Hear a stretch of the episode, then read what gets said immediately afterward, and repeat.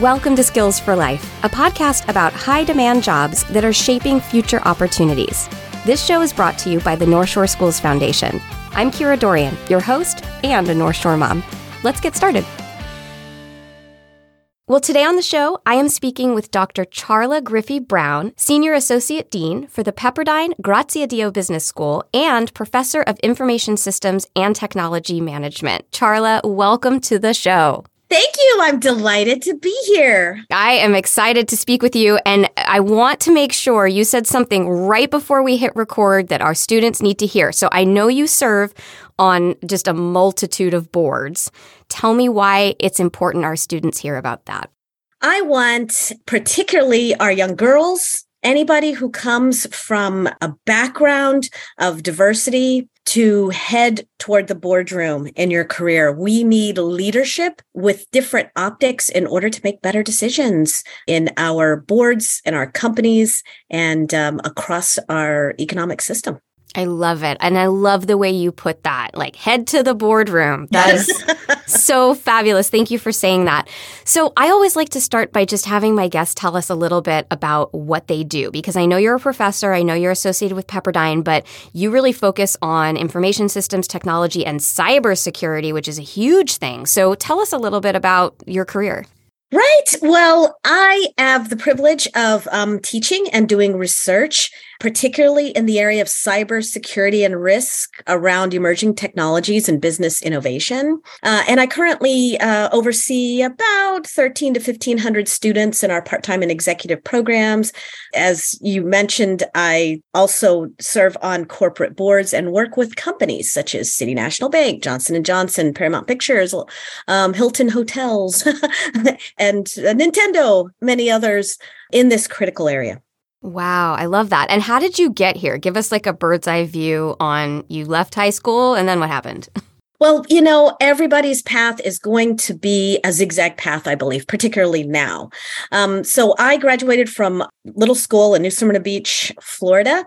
I uh, went on to Harvard University where I got a bachelor's degree. I had a Fulbright. I went to Japan. And then I went to Australia, where I did my PhD. Uh, went back to other parts of Asia, spent a few more years in Japan, worked at a university there, as well as with some other organizations, and then came to Pepperdine in 1999. Wow, what an incredible career path you've had. I'm so jealous. that is really, really amazing. So let's talk for a second about this industry. Tell us a little bit about it. I know you've got it kind of organized really neatly for our listeners, so I'm just going to let you take the reins. Tell us about the industry. Tell us where the industry is going and what our students need to know if they want to be a part of it. Well, right now in our digitally interconnected world, we have extraordinary opportunities and extraordinary challenges. One of the things that uh, this world enables us to do is it enables us to connect in uh, incredible ways. It enables us to innovate in incredible ways. One thing that it does open up is considerable risk. And I would tell everybody who's listening that there are two words that will probably define the next five to 10 years. And those words are risk and agility. Uh, so when it comes to risk, we have enormous challenges, particularly when it comes to cyber risk, because this digital world is not safe. Everybody will be compromised and has been compromised at this point, every industry, every company. So this is a problem that requires a lot more talent. And it's estimated that there are about a million job openings. And uh, this is only increasing as the attack surface increases. So I'm happy to tell you about what different jobs are available and how to get there. Yes, please. Especially, it sounds like with so many jobs available, there must be so many different levels of entry as well. So I'd love to kind of hear the differences between them. You bet. So let's start with the entry level cybersecurity jobs. And if you're new to cybersecurity, you can easily start out in a role such as a help desk technician, a network administrator, a software developer. There are so many cybersecurity professionals who enter the field as kind of a junior information security analyst after they gain some experience in IT. And so it's really important in the outset, but right now at high school, to develop core IT skills Now, what are those? Those include programming, network, system administration, and one of the biggest things that you could become engaged in is cloud computing. And you don't necessarily need a degree to get a job in cybersecurity, but you need some structured training. And depending on ultimately where you want to go and perhaps what type of career arc you want to have, it is a very good idea to move into different levels of higher education. Okay, and so if somebody is interested in that next level, you know, maybe they are interested in some higher education, what does that look like? Okay, so there are what I call five I, have kind of categorized them as five paths to kind of get to an information security analyst. And I just started there because I think it's easier to explain some of those paths and different ways to specialize within security as you advance. So, first is engineering and architecture. So, if you love tinkering with technology, security engineers, they build defense systems against a range of different security concerns. And these are the kinds of skills that you'll develop in higher education critical thinking, IT networking, system administration, and risk assessment. And there's different certifications that you can do that will help you here. There's um, what's called the Certified Information Systems Security Professional. There's the Google Professional Cloud Security Engineer. There's the System Security Certified Practitioner, and there's CompTIA Security Plus. So there's this is just one. This is what I call the engineer and architecture. The second is incident response. So okay, if you work really well under pressure, then incident responders, they work to fix vulnerabilities and minimize losses when breach occurs. Because this is not an if, this is a when. So you need these people who are really good when things go wrong. And there's also another within this area, something called digital forensics. So you work with law enforcement to retrieve data from digital devices and things like that. So Incident response. What kind of skills do you need? Attention to detail. It's really good if you have skills in technical writing and documentation, intrusion detection tools. So there's different things. If you like learning different tools on your own, this is good. And forensic software. So for these two and the others, you would want to go to university and get a degree in um, computer science or informatics or something adjacent that would help you build up these particular skills.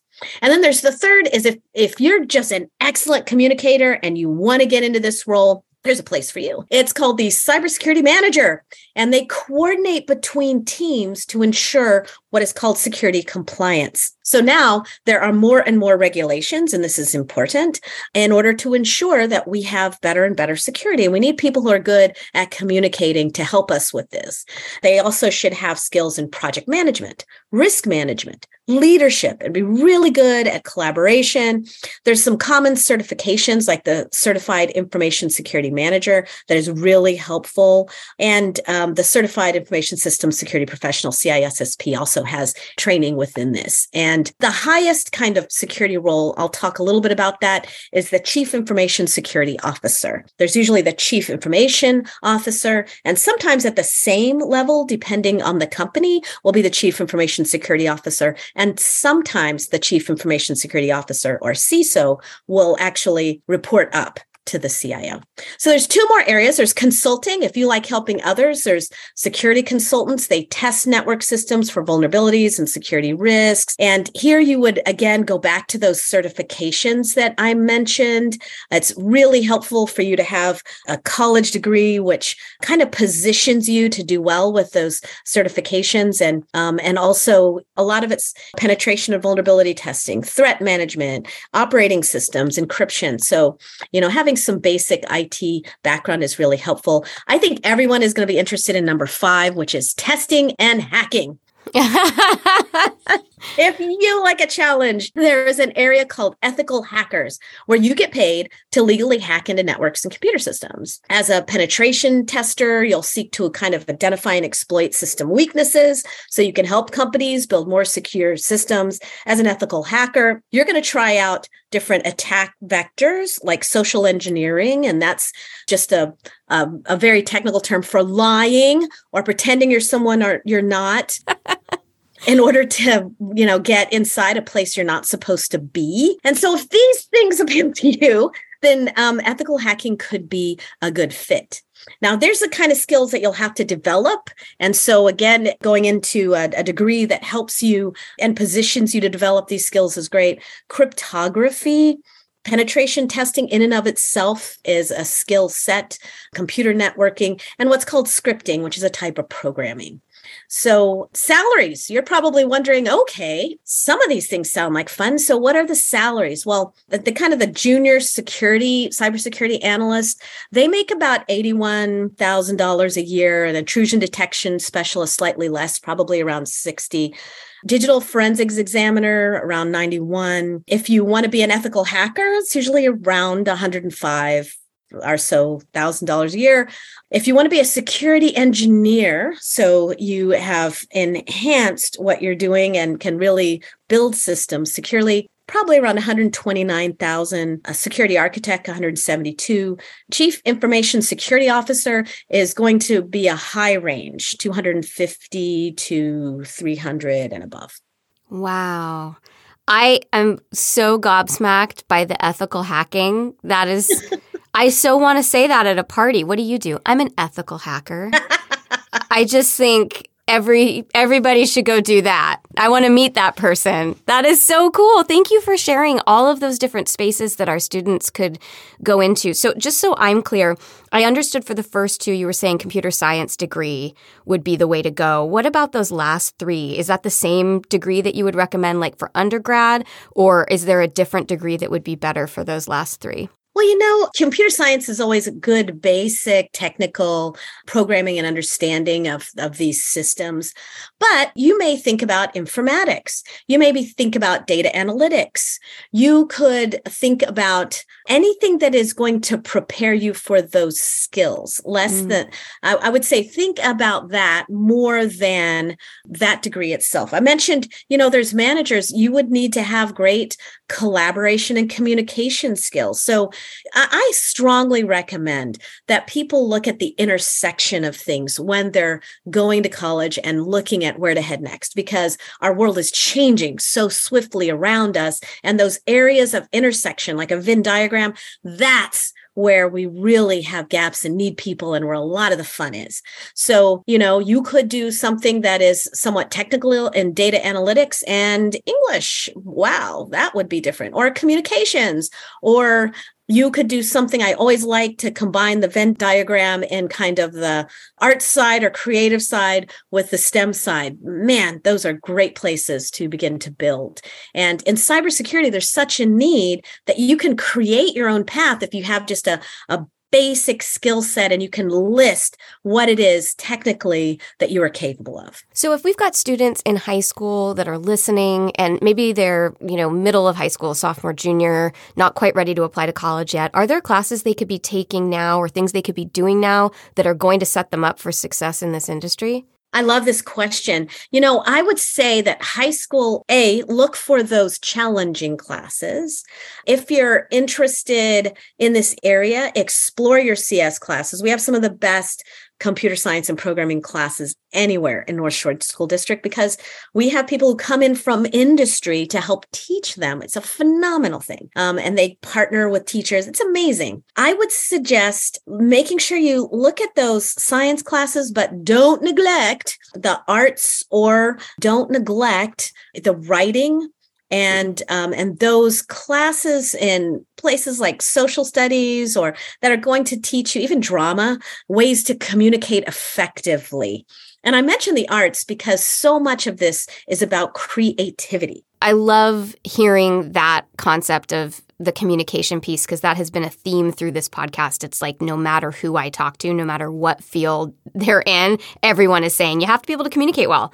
So make sure you're developing those skills. That's great.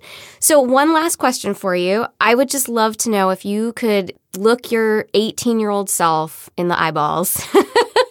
what advice would you have for her that you would want to pass on to her and to our students that are listening? Relax Mm. I would say don't um, don't worry.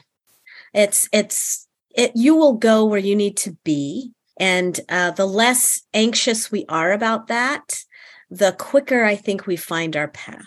Mm. So I would I would suggest relax and um, embrace those things that are very different from what you're comfortable with sometimes, but also lean into those things that bring you joy, um, that really nurture your soul. So, um, and I do recommend always learn foreign languages. oh, and by the way, learn a foreign language. I love it. Charla, thank you so much. And I know you serve on the North Shore Schools Foundation board. And so thank you for, you know, being a part of this wonderful organization and that is putting on this podcast. We're so grateful for the work that you're doing. And thank you so much for taking the time to speak with me today. This was extremely interesting and informative. And I want to have you back on just to talk about ethical hacking for 20 minutes. it's a pleasure. Thank you so much for what you were doing. And thank you so much for uh, just allowing an opportunity for so many to have a voice. Thank you. We hope you'll join us again and remember to hit subscribe to be notified about upcoming episodes. Join the conversation on our Facebook page, Build Skills for Life. That's Build Skills, the number four, and then the word life. Are you interested in advertising as a sponsor for this podcast? Contact us at podcast at nsdfoundation.org. To learn more about the North Shore Schools Foundation, visit us at northshoreschoolsfoundation.org. Thanks for listening.